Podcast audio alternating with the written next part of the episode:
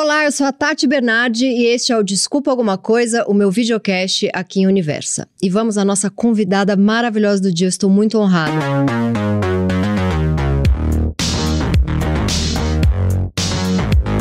Ela é uma das principais vozes deste país na defesa dos direitos das mulheres. Pelo PSOL de São Paulo, foi reeleita deputada federal com 226 mil votos, tá certo? O número é isso mesmo. É feminista, antifascista, antirracista e anti se calar diante de qualquer homem ignorante e estúpido que aparecer na sua frente. É mãe do Hugo que tentou gritar fora fascistas no microfone quando tinha apenas um ano. Eu vi ele tentando falar ali na Câmara. Suas falas na Câmara, quase sempre acabando com a pose e as mentiras de algum bolsonarista, são tão certeiras, claras e sensacionais que eu dou soquinhos de júbilo no ar e grito: que mulher!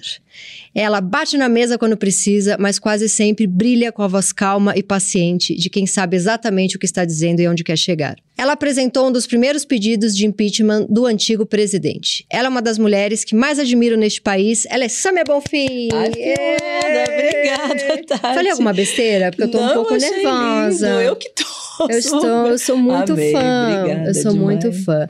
Eu quero começar te perguntando: teve uma mudança na, na sua voz? Você era, você, você era mais brava, aí você foi. Teve uma. Eu comecei, fiquei vendo milhares de vídeos seus e eu percebi assim as coisas mais absurdas. Você, deputado, eu quero te dizer o seguinte: você está errado porque, segundo a lei, nananã. Você trabalhou uma coisa calma em você? Mudou. Eu acho que teve uma mudança do meu primeiro mandato de vereadora. Principalmente pro mandato de agora, assim, que eu fui vereadora com 27, dois anos depois eu me tornei federal e agora eu me reelegi. E no início, eu acho que forma e conteúdo eram mais explosivos e raivosos. Com o tempo, eu fui diminuindo o tom, o tom mesmo da fala, fui ficando mais calma. E eu não sei, não foi uma coisa consciente, assim, vou me preparar para falar mais calma. Eu acho que foi uma forma de concentração mesmo, assim. Porque ali você está submersa num mundo de absurdos. E é muito fácil você perder a, a Uhum. calma, você ficar nervosa, você Sim. querer levantar a mesa, sair correndo, gritando. É, mas eu acho que quando eu falo mais pausadamente, eu me concentro mais, eu me preocupo mais com o conteúdo. Do... que- É mais uma forma de concentração mesmo, de lidar com aquela cena. não foi nada absurda. que você trabalhou, sei lá, na análise ou na Não, meditação? não Porque eu já ia te foi. pedir técnicas, porque eu sou muito estouradinha. É, foi, eu acho que é mais assim, eu bebo uma água pra dar um- uma segurada. Uhum. Quando o sangue sobe, eu falo, não, minha aguinha. Tem um vídeo seu que o cara começa a bater na mesa. Eu não sei o nome dele, quero que ele se dane. E É, você começa a nem- bater também, não sei o quê. Sim. Eu olhei aquilo, eu falei, ah, não sei, você me inspira muito. Mas aí logo depois tinha um assim, é, nananana. eu falei, não. Ela tá, ela tá, ela tá trabalhando essa calma aí. É, é, é, talvez eu trabalhe assim, o concentração no conteúdo do que eu tô dizendo. Porque esses aí, esses de extrema Essas- direita, essas é, vocês não vão nem usar o termo, eles fazem muita confusão. E é tortura mental, porque E eu cria assistindo, eu começo é. a começa a vir uma onda de, de- E eles são rápidos, eles emendam Sim. uma mentira na outra, lá, lá, lá, lá. E eles lidam com isso. Eu falo, não, vamos por um outro lugar. O lugar do conteúdo, da verdade, da discussão. Até para deixar eles um pouco desconcertados. E em vários debates, eles falam: é, você tem essa voz fininha, essa voz calminha, mas você tá dizendo coisas absurdas. Então eu vejo que isso incomoda os Não, caras, é essa porque- concentração. É porque assim. se você explodir é o que eles querem. Eu acho que é o que eles querem e eu acho completamente legítimo estourar. Eu já estourei várias vezes, Uhum. ainda mais numa situação de pressão como aquela, é absolutamente legítimo. Mas eles também pegam isso pra criar caricaturas sobre você, né? Uhum. Como se Olha não lá, tivesse. ela não, ela não tem não equilíbrio. controla, não tem condição de É estar mulher aqui com a histérica, gente. não podia estar aqui. Olha, mais É. uma mulherzinha sendo louca, sendo histérica. E eu consegui fazer o que eu queria com ela, que é tirar ela do sério, que é fazer ela se desconcentrar no Gente, que ela isso tava é um dizendo. baita pro meu micromundo de Twitter. Porque eu, É. eu amo a política, eu fico assistindo, eu falo onde eu vou usar esses ensinamentos. O Twitter tem ficado muito tóxico nos últimos tempos. Mas tem a ver também com o Elon Musk, assim, com a- o algoritmo. Com a essa forma alminha como ele dele, criou a energia essa coisa dele. da competitividade liberalóide ali. É, Porque não era assim, eu gostava muito como uma ferramenta pra colocar opiniões e, enfim, disputar Sim, ideias, sim, mas sim, agora sim. virou muito tóxico. Mas eu gostei que você entrou lá esses dias e ficou falando mal do Elon Musk, e ficou falando mal do Twitter, Sim. porque assim, estou na ferramenta porque é uma maneira de eu comunicar o que eu tô fazendo. trabalho também, É, né? mas vou, vou criticar aqui. Achei. E tem a ver com o que tá acontecendo no Brasil, né? De, assim, a internet hoje é uma terra sem lei. Parece, eh, sei lá, tia Zona falando, uma terra sem lei. As crianças têm acesso a tudo. Mas é muito grave, porque tem crimes contra mulheres LGBT, negras e negros, contra crianças agora, Uhum. infelizmente, que estão sendo cometidos. E eles têm ferramenta para identificar, para indicar para as Pra autoridades, para deixar, derrubar pra na hora derrubar o conteúdo. Antes. é, E não fazem. Sim. Com o argumento de que isso é ferir liberdade de expressão, ou de que isso não fere as regras de funcionamento. Eu vi você discutindo isso com o. Eduardo Bolsonaro. Foi, e eles estão super contra. Claro, regular. porque Claro. eles vivem disso. É. Fake news E também você falava, por quê? Por que, que você tá tão incomodado com, É. com- Como é que chama? É regular as... Regulamentação, Regulamentação das, das redes, é. redes. Tem uma turma legal na esquerda que faz um debate que precisa ser feito também, que é do pau, que é? Pau que bate em Chico também pode bater em Francisco, assim, de não ser uma régua muito grande.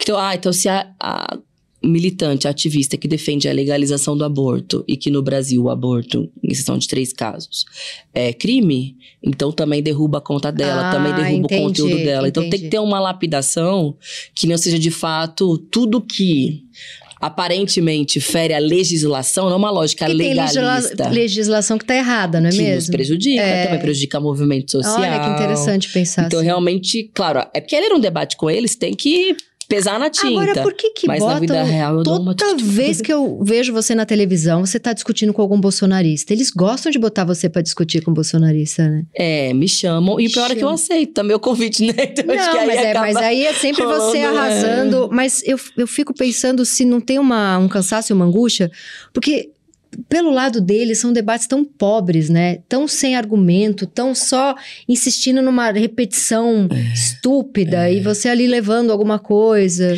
Tem alguns pouquíssimos deles que têm um- alguma densidade no conteúdo e que se preocupam, que até levam algum argumento. Eles falam, não, peraí, é um argumento, vamos debater. Mas a maioria é só repetição rápida de bobajada mesmo. E conecta uma coisa que não tem. Mete Venezuela com arma, com tudo na mesma frase, blá, blá, blá. Sim, sim. E pra te deixar numa situação de dificuldade. Você fala, não, peraí, eu respondo a quê? Do que. que- O que, que eu costumo fazer? Eu ignoro completamente todas as baboja- babosadas. Falo, tu é um mentiroso. E vou pro argumento que eu pra- acho que importa, que Hum. vai deixar alguma informação importante para as pessoas. Isso acontece no, no Congresso, porque ele tem muitos momentos de embate, não é a lógica diária do Congresso, mas geralmente o que transcende, o que as pessoas acompanham, é o que o pau, né? É o que chama mais atenção. Uhum. Principalmente no momento polarizado, em que você tem ali feministas e machistas orgulhosos de serem assim. Que você tem mulheres trans e transfóbicos na tribuna ao mesmo tempo. É, então essas coisas transcendem. Mas é tentar também um pouco não cair na cilada deles. É útil fazer esse embate, porque tem a ver com o momento que a gente vive. E não dá pra deixar eles falando sozinho, tem que ter o contraponto. Mas eu acho que com cuidado também de não cair na lógica que eles querem, que é do rebaixamento, é da performance, é do. E é da lacração, Da lacração. só pela lacração não tem. É, é como funciona muitas vezes o Twitter, né? É, é uma força de hashtag, não tem profundidade. Exato, é quem conseguiu mais engajamento. Sendo que são coisas muito sérias, né? A gente tá falando da vida das pessoas, da Sim. regulamentação de redes, é um negócio que pode mudar tudo o comportamento dos brasileiros e brasileiras, que hoje se comunicam muito através disso. É, eu até estava vendo um estudo dessas, dessas pessoas, coisa mais triste do mundo, que entram em escola atirando com É. faca, com eu fico machadinho. Ai. Que tem, a- a- a- eles têm um grupo que fala, vai lá e filma, você é um mártir, não sei o quê, e que dá, e que essa divulgação nas redes é, de- é onde eles se fortalecem, né? É onde eles se fortalecem e é nisso que a gente tá batendo quando fala Uhum. em regulação de redes, assim. Se aquele menino, menino, né? Um menino de 13 anos, sei lá. Sim. No dia que fez aquela barbaridade contra a escola na Vila Sônia, ele anunciou que faria isso no Twitter. E tinha dezenas, ou sei lá, centenas aplaudindo. Óbvio que tem ferramenta. pra- Quando tem um mamilo, gente, eles derrubam na hora. É, Não vai saber? Um atentado, pelo amor de Deus. que louco. Então, é esse debate que a gente tá fazendo, de regular, né? Uhum. De. Que mais ver com a com dos nossos uma nudez filhos, né? do que com assassino. Oh, é uma loucura. É, dá dinheiro. Mas voltar, um- voltar um pouquinho assim para sua trajetória. Você fez le- cursou letras na USP. Ih, Você queria ser professora, você não queria ir para política. Eu queria ser professora. Eu nasci em Presidente Prudente, Uhum. interior de São Paulo. Me mudei pra cá aos 17 anos. Para estudar, trabalhar e fiquei por aqui. Você é engolida por São Paulo, né? Uhum. É difícil você voltar pro Sim, interior. sim. Ainda mais na USP, na FEFELESH, que é um mundo de descobertas. Você foi foi ali. pra diretório acadêmico. né? Fui, fui do CA, do DCE, fiz greve, ocupei reitoria, toda aquela é, trajetória Mas, de como, quem se mas você se apaixonou? Eu me Como, apaixonei. como- é a você foi e falou, vou estudar, vou dar aula de português, sei lá. Isso, exatamente, era É. isso. Eu queria. Eu não tinha grandes pretensões profissionais na vida, considerando que é a carreira de um professor no Brasil. Você Inclusive, não que é che... Mas você já era bri- briga- briguentinha? Nada. Eu sempre fui uma menina tímida, tranquila, meio rebeldinha, assim. Eu era adolescente do interior que frequentava as rodinhas de rock. Eu acho que era o espaço que tinha Sim. de transgressão, assim, né, da minha realidade. Mas eu sempre fui tímida, tranquila, acanhada, tinha... Eu nem conhecia São Paulo, assim, quando eu me mudei pra cá, eu me mudei no primeiro momento que eu pisei o pé nessa cidade, Uhum. assim. Então foi ali, eu falei, nossa, acho que eu gosto disso, sabe? Eu ia me encantava, eu gostava muito do que eu ouvia na sala de aula, mas acho que fora dela, ali nos círculos de discussão política, era aquilo que me encantava. Isso já tinha forte na- nas letras? Você ia pra... formou- Não, na minha faculdade tinha bastante Hum, também. hum. E aí ele é muito próximo das ciências sociais, da Sim. filosofia, então a gente, enfim, um participava um pouco coletivamente sobre isso.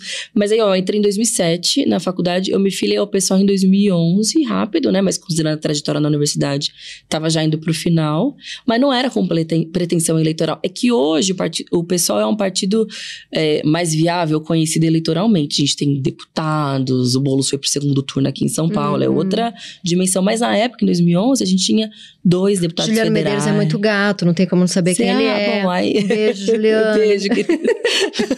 É, eram duas, é, dois deputados federais, um deputado estadual, e a gente não tinha tanto esse espaço é, eleitoral, e nem era minha pretensão, eu não me via nisso, assim. A gente não tinha mulheres do pessoal eleitas, por exemplo. Uhum. E hoje em dia o pessoal é um partido de várias mulheres feministas incríveis eleitas. Pra alguém ainda é difícil entender que vocês apoiam o PT e também fazem crítica ao PT? Ainda tem gente que é confuso? Ainda tem gente que fica confuso. Por um lado, aqueles da extrema-direita que gostam de falar, ah, esses petistas comunistas num balaio É Tudo num só. balaio só. Todos, todos um gran... fantasmas esquerdistas. absurdo, exato. Mas às vezes dentro é, da própria esquerda tem confusão, né? Porque, principalmente, agora a gente tá entrando num momento novo, né? Mas no último governo, todo mundo tinha um inimigo muito grande em comum, muito Precisava forte. ficar perto. Então, as diferenças que existem, né, entre os diferentes partidos de esquerda, apareciam um pouco, óbvio. Mas quando você vai pro chão, assim, nessa, nesse novo momento, você vê que tem diferenças de prioridade, de leitura econômica, da forma como se organiza. É, E dá pra ver, assim, se você vê os diferentes partidos de esquerda, quais são as figuras que mais é, são mais proeminentes em todos esses partidos, né? Aí você vê que tem a ver com a- muitas vezes a prioridade, a forma como se coloca. Você vê, ah, o en- o enfrentamento ao bolsonarismo, né? Que você falou que é uma Hum. característica minha e de outros do pessoal. Isso não está tão presente em outros partidos também por uma escolha, né? Sim. Porque às vezes tem uma lógica menos do enfrentamento e mais de tentar buscar ali é, conciliações e pontos em comum. São diferentes perspectivas. É. perspectivas. E eu acho importante fazer essas críticas, porque, por exemplo, Haddad, votei, adoro, admiro, mas quando ele fala. Eu só sei o que é a Amazon porque eu compro o livro todo dia, eu não sei o que é a Shein. É o tipo da coisa que distancia um pouco, né? O que é essa elite cultural, que É. às vezes tem preconceito e que isso, na hora do- de uma eleição, muita gente fala: eu não vou votar na galera da USP porque eles não entendem quem eu sou. Porque parece assim, olha, eu não consumo que nem vocês aí na, Meu na é internet. livro. Eu gosto de ler, gosto de ler ali na Amazon. E daí pra falar, não, vamos comprar numa livraria É, local do bairro. Também tem um sim. debate pra você ver. Sim. Mas tem todo. O Mano Brown, me lembro, nas eleições de 2018, que tava o Mano Brown e o Haddad no, no palco, no palanque, e uma galera. E ele dizia do distanciamento da esquerda com relação à base, às, é, às periferias, o que pensa de verdade o povo, a linguagem, a forma como se comporta. E aquilo na eleição foi tipo um babado, porque era uma eleição muito difícil, o Haddad perdeu a eleição por, por coisa ruim. É, e ele falou aquilo que ninguém gostaria de ouvir no momento de fraqueza, né? De Uhum. que a gente sabia que ia perder.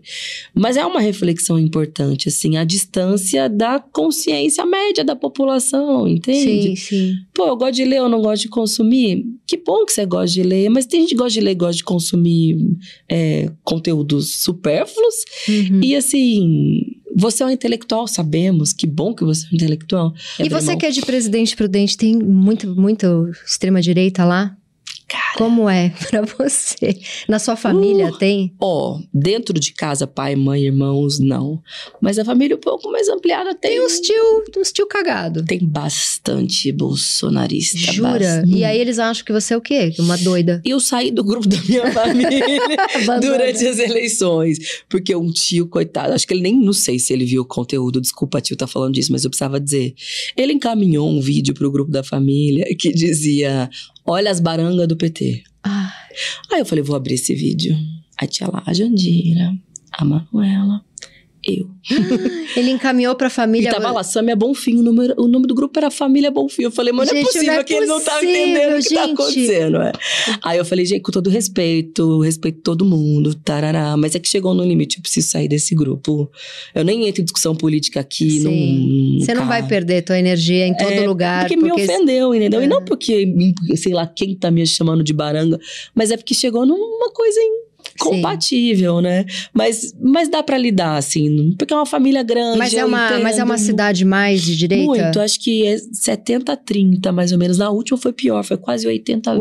80. Porque lá é uma região de muitos latifundiários, é muito distante de São Paulo, são 530 Seus quilômetros. pais moram lá ainda. Ainda moram. Ah, Eles estão vindo mais pra cá por conta do meu filho, me ajudam muito. Mas, assim, uma lógica muito coronelista ainda. Na década de 90 teve muita luta do MST. Então, os sem terra são um demônio. Só que lá tem muito assentamento, fruto dessas né, mobilizações. Então, Uhum. então, é- essa polarização no Brasil.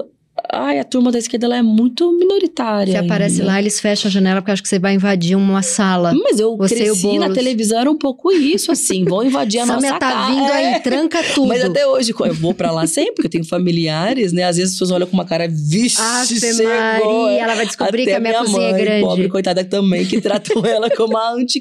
Ela arranja várias brigas na igreja. Ela te defende? Muito. Ela vai pra igreja. Ela vai pra igreja, igreja Você foi católica. criada em catolicismo? Fui, foi criada Eu no fui também. Catolicismo, participei grupo de jovens, cantava na igreja, coroava a santa, todos esses E rituais. como, e como vai ser com o Hugo? Você vai, o que, que você vai falar pra ele?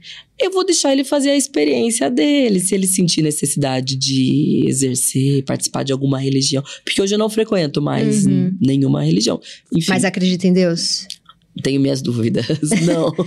acho que não, eu não sou uma pessoa crente a Deus assim. Eu acho que eu sou muito Mas materialista. acredita numa coisa que ah, tem uma energia do bem que, que É, Não, não, não.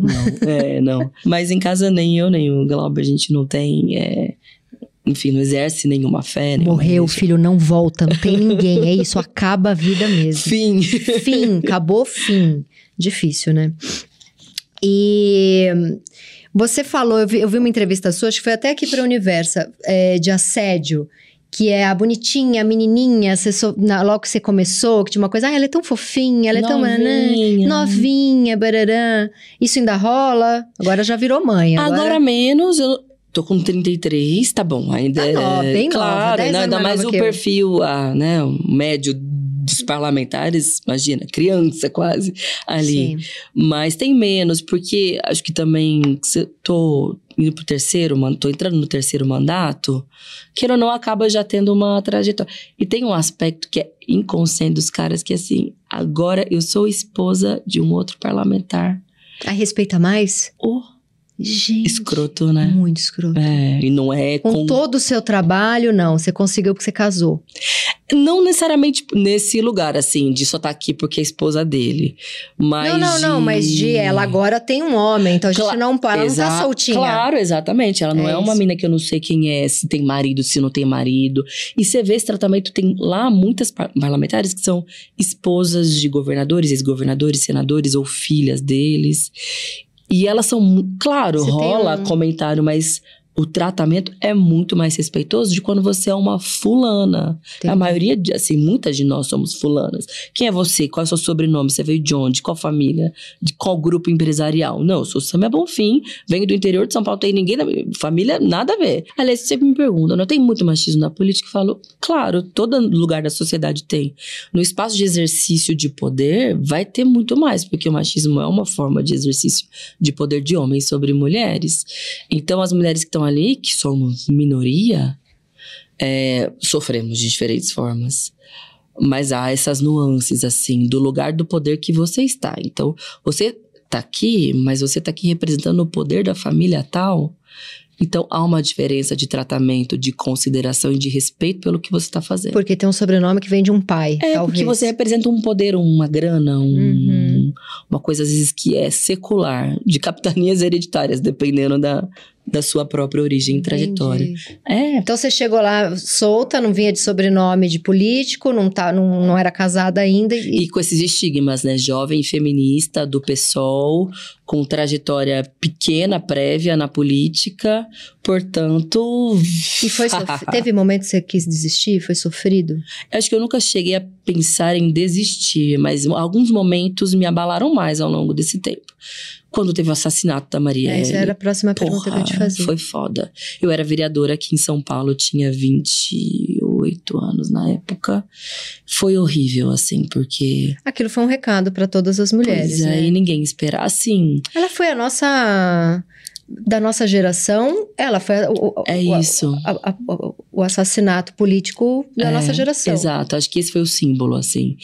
E, e, assim, eu nunca fui, não era amiga da Marielle, não era próxima, a gente era colega de partido e se encontrava em reuniões, em atividades e tal. E quando eu falei, gente, mas é a Maria, sabe assim, você conectar e aí começar a entender que é pelo papel que ela tinha como vereadora, eu comecei a pensar em todo mundo do Rio que eu conhecia que também estava com medo? Deu medo, deu medo. Tanto que assim, eu não me preocupava com a minha segurança de maneira nenhuma, porque eu ia a pé, de ônibus, de metrô, sem nada, sem ninguém sair à noite. blá. Aí, a partir daquele momento, eu comecei a pensar um pouco mais na minha própria segurança. Ainda sabendo que tem diferenças, que não tô no Rio de Janeiro, não tem, a princípio, né, a forma como a milícia se organiza lá, não tem a Ela, ver ela se meteu com milícia. Tem E especificidade. ela era uma mulher preta, Exato. lésbica, Favelada, né? Uma trajetória, características diferentes da minha. por muitos. Mas, porra, essa acho que foi o momento que me deu a primeira preocupação. E teve um segundo que não foi pensar em desistir, foi pensar, não, agora eu vou continuar. Mas de como eu teve, tive que reorganizar muito a minha vida quando eu tive, né? Quando eu me tornei mãe. E aí as ameaças que eu recebo são direcionadas ao meu filho. Gente, a Manuela, o que ela sofre, as, as pessoas mandam coisas pra, falando da filha. E fazem de propósito. Porque Fazem de propósito pra, pra, pra pessoa não aguentar e atinge num desistir. lugar que Sim. não é racional, né? A gente Uhum. fica maluca mesmo. Então, nesses momentos. Mas eu tento racionalizar também, porque é foda, né? A gente fica com medo, mas.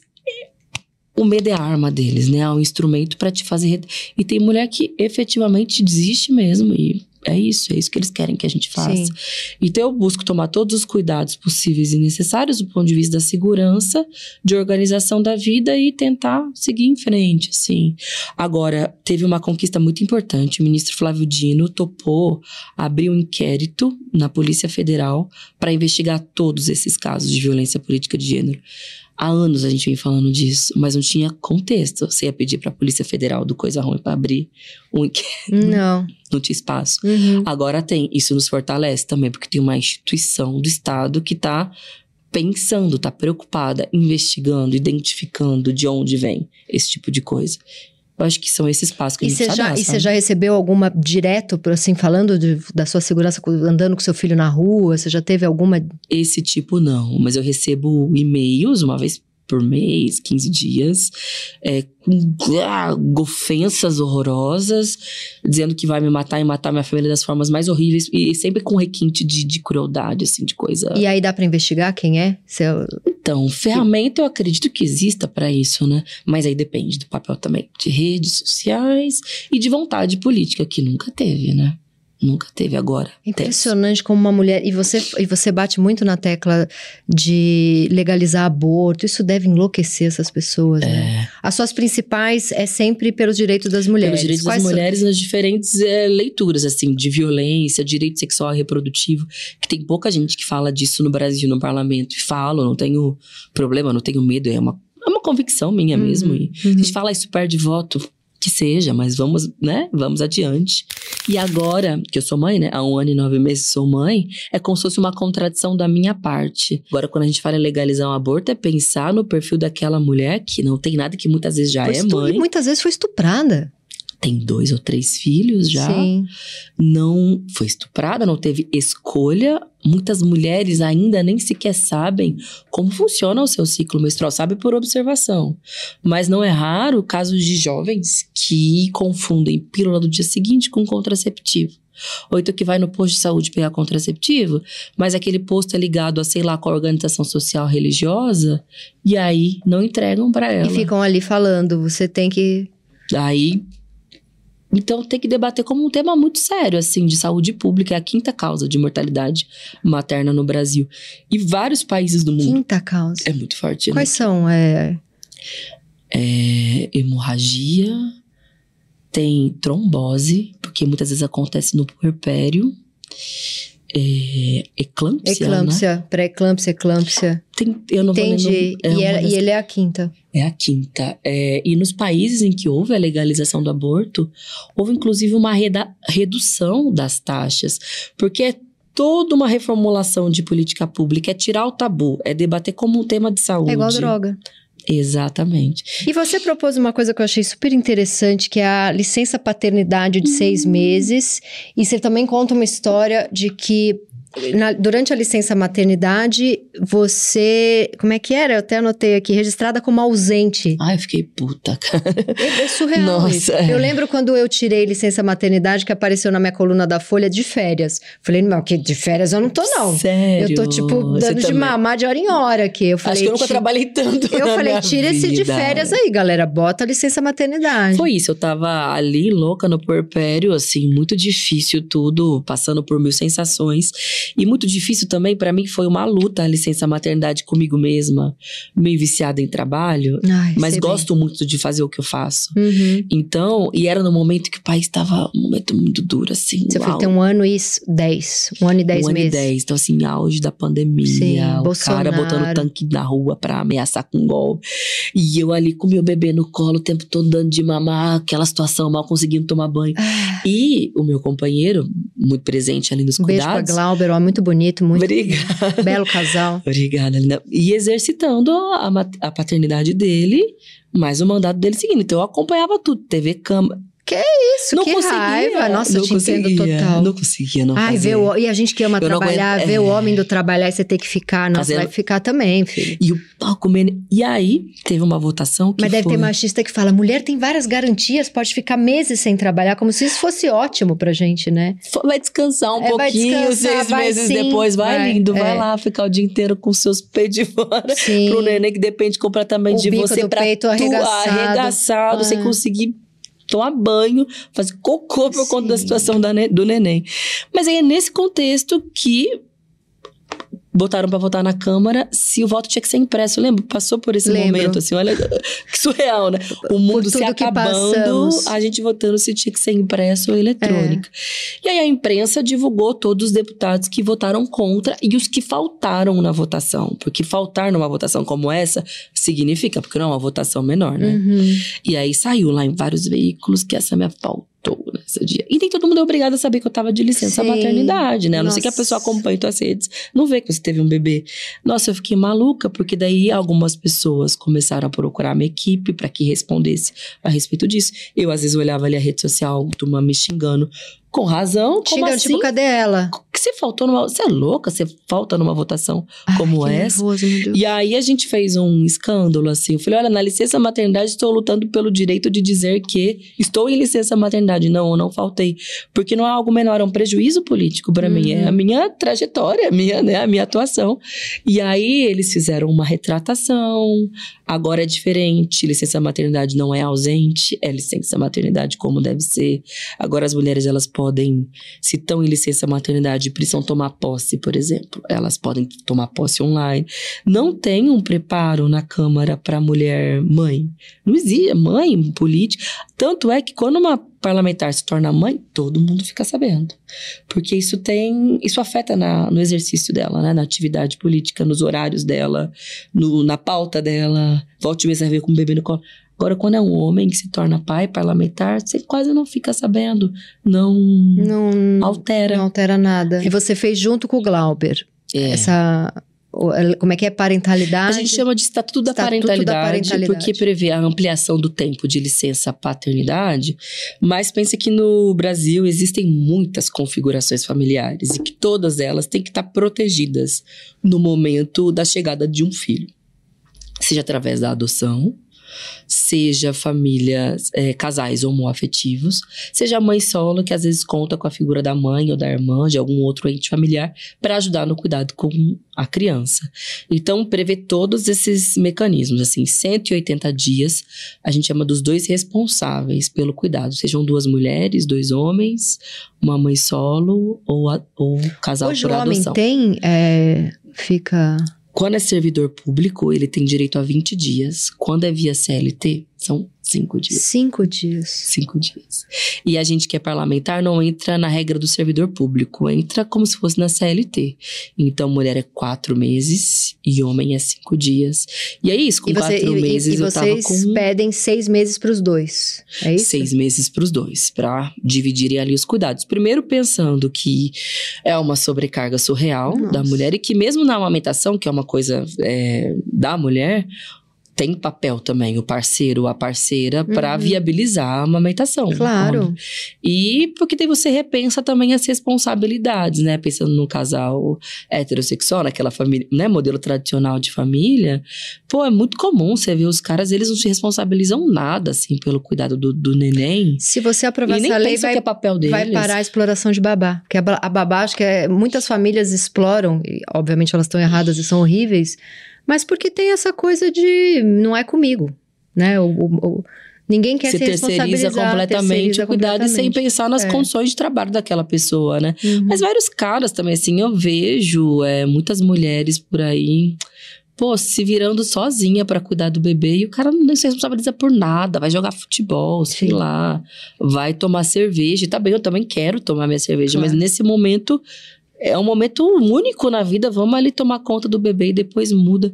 E algumas me questionam, ah, mas eu não quero. Pô, a experiência que eu tive, se o cara tivesse também licença, ele ia ficar usando pra tomar cerveja, né? Olha a, a preocupação, porque é isso, os É caras são tão isso. escrotos que vão falar, vai dar direito pra esse idiota que só melhor me trouxe deixar problema. melhor, tra- melhor manter trabalhando. Mas não é pensando nesses casos, né, de reforço de desigualdade, é o contrário, é, contrário. pra... É porque Dividir tudo, tudo mesmo. bate numa coisa tão ancestral, tão de- Estrutural, estrutural né? da base, assim, é tão difícil, né?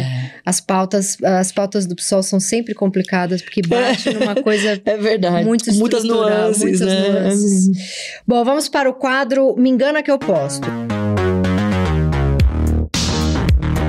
Que é o momento em que a gente vai descobrir que você falou alguma coisa bem de você, se elogiou, e a gente vai tentar pegar algum defeito seu, que a gente só falou bem de você até agora. Nossa, eu tenho... Momento defeito, vamos lá. Eu sou muito bagunceira. Bagunceira. Porra, desorganizada pra caramba. E bagunceira, eu produzo bagunças, assim. Gente, Minha, meu quarto é o caos, minha bolsa é o caos, minha vida financeira é o caos. a minha vida financeira é, É. o caos. E aí, depois da chegada do meu filho, ficou mais ainda, porque bebê com mãe bagunceira é caos. Eu sou muito. Mas pra trabalhar, você tem tudo organizado na sua cabeça. A, orga- a desorganização é objetos. Médio, às vezes eu me desorganizo com agendas, compromissos, né? Então eu tô aqui agora, eu às vezes eu não sei o que eu tenho na hora seguinte pra fazer, entendeu? Quando é um evento extremamente importante, eu tenho na cabeça, porque daí eu me preparo, busco, leio, entendo, faço minhas anotações. Mas o cotidiano é, é caótico. É caótico. É caótico. E aquela primeira perguntinha que a gente fez lá no começo de você tá mais controlada, tá mesmo? Ou de vez em quando explode? Explodo pra caramba, de vez em quando. É. É, explodo, mas assim, em momentos que me tocam demais. Uhum. E.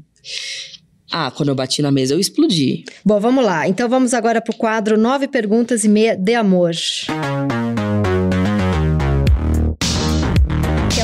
você vai se expor, eu não tô nem aí. Como é que você conheceu o Glauber? No Congresso. Nacional, o melhor lugar possível pra você conhecer o seu marido. Não, mas como foi? Começou a paquerinha? Ah, começou com paquerinha de WhatsApp. Ele mandou um nude, mentira. Não vamos Não chegar foi um nesse nível. nude, não. Não, Se fosse, acho que eu diria, não é muito a cara do Glauber ficar mandando nudes, porque ele é super preocupado com. Vazar alguma é, coisa. exatamente, com vigilância. Ele tem certeza que o tempo todo as pessoas estão nos filmando e pegando os nossos Ai. dados e tal. É, Foi paquerinha de WhatsApp, assim, conversando coisas sérias. Hoje você tava brava. Comentou.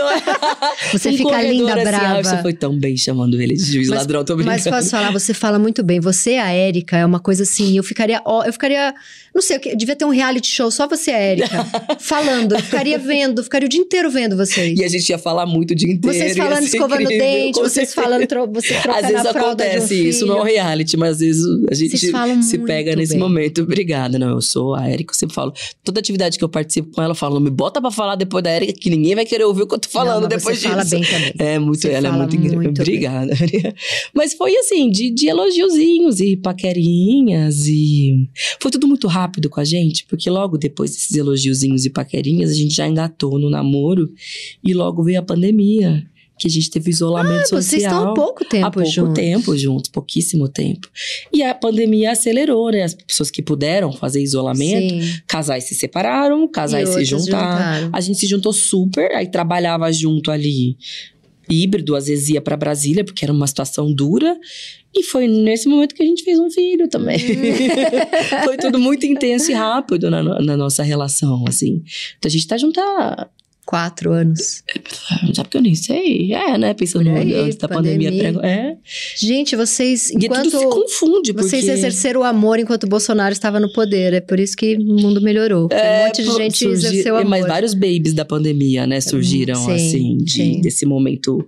Ah, de pensar, sei lá, vamos povoar o é, mundo com povoar com coisas amor, boas é. também, amor. Mas e é tudo se confunde, porque é política com relação com filho. Então, isso que eu ia te perguntar. Eu sempre gosto de namorar. Tem gente que fala, você é louca, não sei o quê. Eu só consigo namorar, namorar e, e tá realmente envolvida com quem tá fazendo coisa parecida Eu comigo e também. trabalha junto. Porque como a gente ama muito o trabalho e a pessoa Afinidade total É. ali nas coisas. Compartilha tudo no dia a tá... dia. Mas tem hora que enche o saco, porque ele tá sempre ali. A gente tem um, um pacto de tentar falar e fazer outras coisas que transcendam a política, assim. E aí tem o nosso filho também, que nos divide muita atenção, coisas em comum. Então a gente sempre busca, em algum momento, falar: não, vamos hoje ter um dia só pra gente, vamos sair, vamos beber, vamos comer uma coisa legal, vamos ver um Uhum. filme. No filme não funciona que a gente dorme sempre, cansadíssimo. Cansado. Mas vamos numa festa, a gente busca esses momentos, vamos falar E besteira. como que é morar em Brasília? Ai, é duro. Tô com essa voz por conta de Brasília, É. assim. Lá é muito seco, esse é o primeiro aspecto. Sim. Eu gosto muito de São Paulo. Eu sou aquela menina do interior que vem pra São Paulo que ama isso aqui, entendeu? Uhum. E eu tô passando mais tempo lá por conta do meu filho, né? Porque é A muito tá difícil lá. ficar viajando e a gente não tem rede de apoio muito estruturada lá. Aqui também não. Meus pais são do interior, o Glauber é do Rio. Então é uma engenharia, assim, semanal a nossa vida, quando precisa fazer uma viagem. Tá bom, mas quem vai ficar com um tempo que a gente gasta com isso?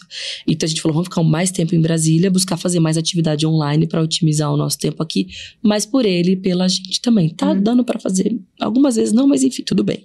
É, só que Brasília é muito caixinha. Você já foi pra lá? Nunca fui pra Brasília. Ai, o meio show de Truman, sabe aquele filme? Sim. Assim, Susana Chelsea, porque é tudo muito verdinho, gramadinho, organizado. É uma cidade feita para carros. É muito excludente, nesse sentido, é uma Uhum. cidade muito cara. É porque é feita ali por. E você vai num restaurante, poder. encontra umas 14 pessoas que você acabou de brigar. Exatamente. Ou então pessoas que. Sempre tem alguém que trabalha ali no ministério, no governo, que te acompanha aqui. É política o tempo É inteiro. política, tudo é política. Terça, quarta, sessão é terça, quarta e quinta-feira. Sempre o pós-sessão é um jantar que não é um jantar. As quartas-feiras são sempre os dias mais caóticos da minha vida, assim. Que começa 8 da manhã, tá bem? No horário até que digno, mas é até de madrugada. E é uma coisa encavalada na outra. É Isso uma é toda comissão. quarta? umas- Toda quarta Quarta. você chega em casa de madrugada? Toda quarta eu chego em casa de madrugada, com certeza. Toda. Saio de manhã e O volto. que, que não acontece na que hora. quarta? Porque são todas as comissões, porque além do plenário, tem comissão temática. É CCJ, é comissão de educação. E eu gosto muito de viver comissões, Uhum. porque ali passa muita coisa. Passa muito projeto, audiência. é, você pode convocar ministro. Acho que. Porque o plenário é a pauta geral, consensual. Mas eles são as coisas mais temáticas. Então, eu tô em quatro comissões esse ano, por exemplo. Então, eu tô, saio de uma, corro pra outra, e de repente você tem que ir pra outra pedir vistas. E aí, não, mas aí o ministro tá na outra. E Eu ao tô mesmo tempo você recebe pessoas no seu gabinete, porque as pessoas vão lá, te e aí você dá entrevistas no meio do caminho. Nossa, é muita coisa. É muita coisa. Mas você adora, né? Porra, eu gosto do Rui, né? Tô vendo que você. É, tipo, eu sou super cansada, mas eu, eu sou feliz fazendo Não, mas não isso. pode, rom- mas, é, mas não pode romantizar também o cansaço, né? Eu sei Não que você sabe pode. disso, mas assim, Não pode. tem dia que eu tô só o pó e eu falo, para, eu preciso dar um tempo. Preciso. Essa decisão de ficar mais em Brasília teve a ver com isso também, porque tava virando É, e depois que a gente vira Exausto. mãe, É. tem sem que. dormir de madrugada. Não. E com uma vida assim, eu fiquei doente, claro. Agora a pergunta é bem besta. É, antes do Glauber, né? Que agora você está casadíssima, mas você conseguia namorar homem sem barba? Eu não consigo. Nunca namorei homem sem barba. Desde os meus 13 anos, Óbvio. o meu primeiro namorado que tinha uns tem a 16, menor- uma barbinha assim. Tem a já menor tinha. condição de namorar homem Nunca, sem nunca. barba. Se você fosse solteira, é, e se um cara te perguntasse assim num date, né? Começasse a falar assim, eu sou a favor da democracia, sou pelos direitos humanos, mas qual que é o problema em privatizar? Você, Ai, eu não consigo. você levantava e embora ou você ensinava? Eu acho que eu levantava e ia embora. Você Não falava- necessariamente grosseiramente, eu ia falar, amigo, eu acho que. Amigo, não. Acho que não vai dar muito Ele certo. falava, não, mas acabou o tesão humanos, aqui. acabou. É, não, não, então dá, essa não pergunta consigo. não, libera, não liberamos. é. É, O que, que você acha que é um clássico que se repete nas relações com esquerdomachos? O que, que você acha que é um clássico que eles repetem? Nossa, é tanta coisa. Já namorou um esquerdomacho? Não, esque... Ah, não acredito. Não, vai. já, já Puta, namorei esquerdomacho. Acho que eu, pensando- 70% da Não, minha não. vida foi É que acho que na esquerdomacho. época eu ainda não tinha noção desse que- conceito de esquerdomacho, É é mas com bom. certeza ele É. era o esquerdomacho. Sim, Mas, puta, é que eu é, a gente acaba convivendo com alguns na militância, né? sim.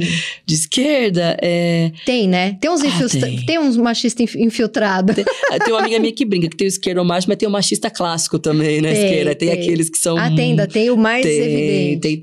Cara, mas eu acho que assim. a- é, Qual é? Eu esqueci o termo, tem alguns, né? De quando você está falando uma coisa que é legal, e aí depois o cara fala uma ideia genial que ele teve e Que foi ele tua. foi tua. Isso é é o que mais o. Esse é o mansplaining, não. Esse é o. Tem um nome. alguma coisa appropriation. É o appro- appropriation. appropriation. Que é o do brother. Isso, se apropria. appropriation, é esse Appropriation. mesmo. É. É o que mais tem. Essa galera toda, eu vivo numa bolha mais progressista, né? Então são homens que jamais vão replicar falas do, do Red Pill, de mulher que já teve Não, é. filho, tá estragada, não sei o quê. Mas aí você percebe eles com dificuldades com uma namoradinha com filho. Ah, Sabe? tá. Tem. As minhas amigas falam, puta, não deu certo, porque eu acho que ele ficava muito carente, porque eu amo mais meu filho. Cara, a mulher vai, né? Ainda mais se o filho é Puta, pequeno. tem mesmo. Então, o cara, ou o cara se torna pai mesmo, né? Aí na hora do vamos ver, ele não tá, Sim. não tá presente, né? É, aí uma pergunta agora que tem a ver com ser apaixonado por ideias socialistas, assim, né? A gente sabe que tem as tentações do poder, né? Como aconteceu com o nosso amigo Palocci, Zé Dirceu. Você tem medo que isso aconteça com você? Porque você é muito Tenho. apaixonada pela sua- pelo- pelos seus ideais, dá pra perceber, mas o poder é muito sedutor. Tenho. Você tem Isso medo? é tão comum, né, na política, assim. Tem muita gente, eu observo, assim, eu gosto de observar pessoas ao longo da história que são contemporâneas também. Não com comparativo competitivo, mas é porque eu sou parte também desse mesmo jogo da política. E tem muita gente que se deslumbra muito rápido, que se distancia muito rápido das suas origens. E porque às vezes o parlamento, ser político te dá uma ideia de que você é super poderoso às vezes. Uhum. Todo mundo na vida quer um pouco isso, assim, eu acho, em Uhum. algum momento, de ser considerado pelo que faz. E político é considerado o tempo todo pelo que faz.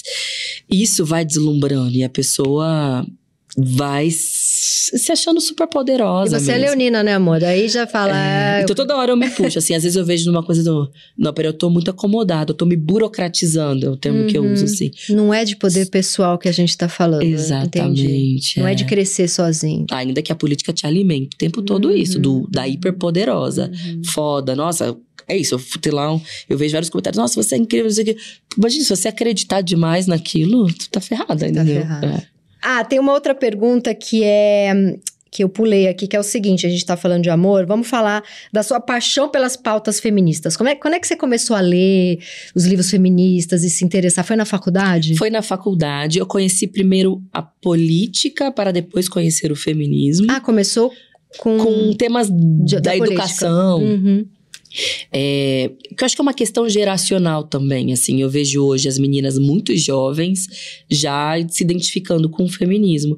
Eu tinha uns 20 para 21 anos quando isso aconteceu, isso é recente.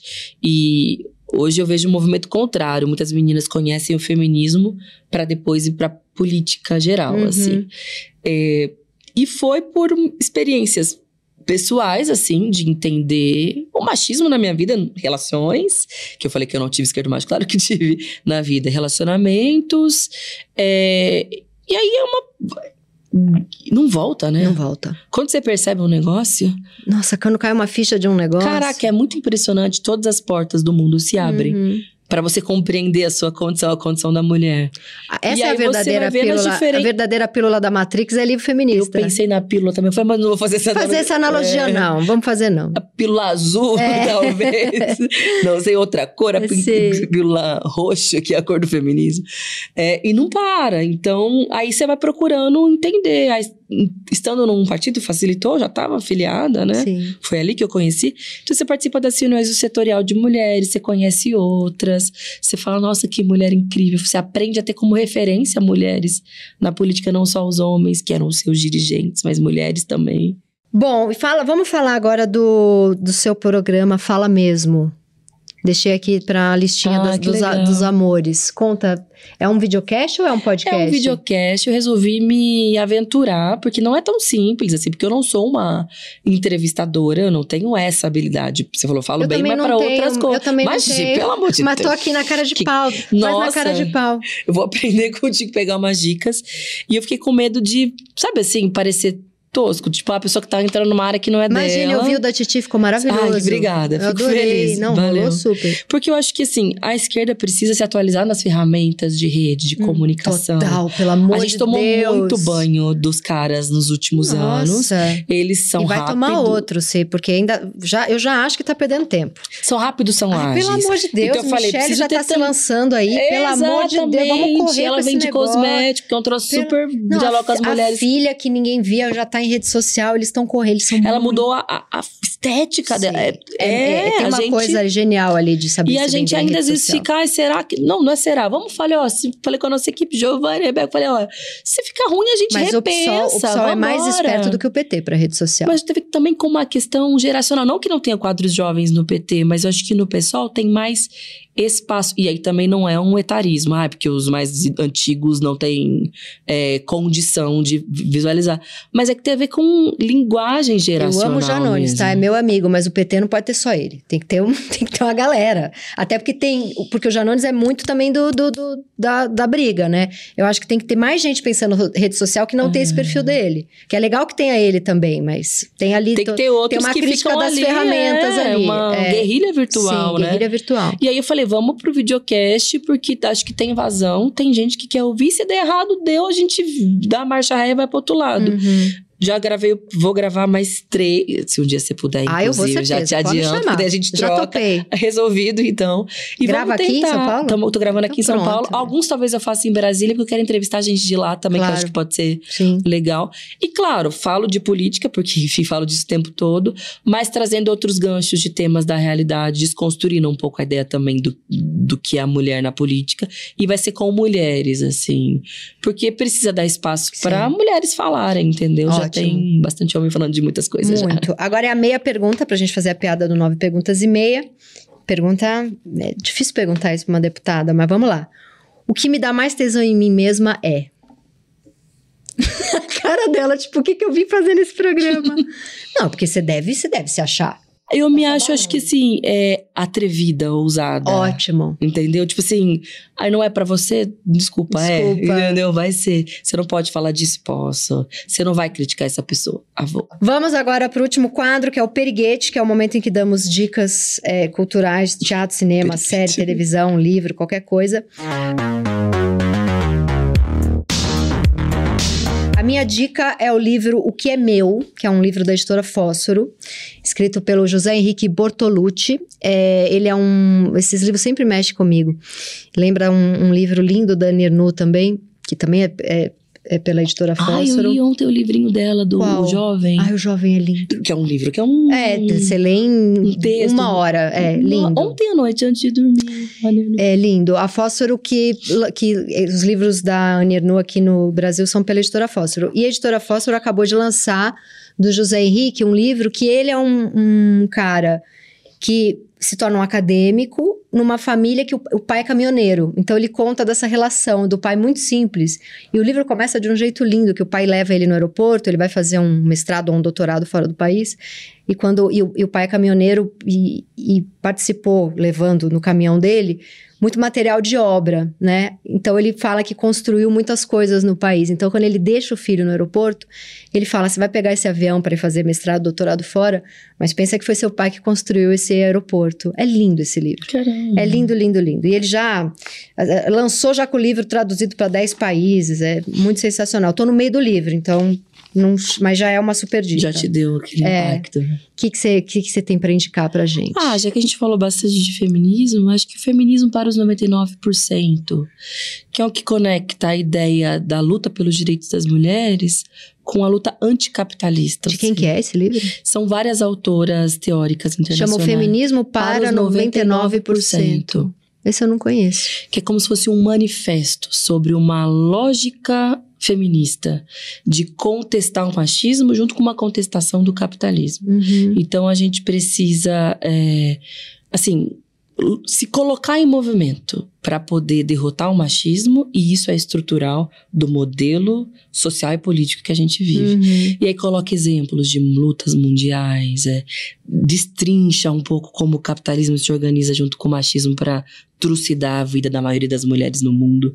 É bem legal. E é curtinho, é fácil a leitura é formativo e ótimo. é um tema ótimo. Ah, vou comprar, adorei. É, é bem legal. Amor, acabou. já. Amei, já. Obrigada. Amei, já. Amei demais. É, sim, flui. Sou muito fã. É bom demais isso. Obrigada. Você é incrível. Sou, Tati, Agora obrigada. você tem que escrever um bilhetinho para mim.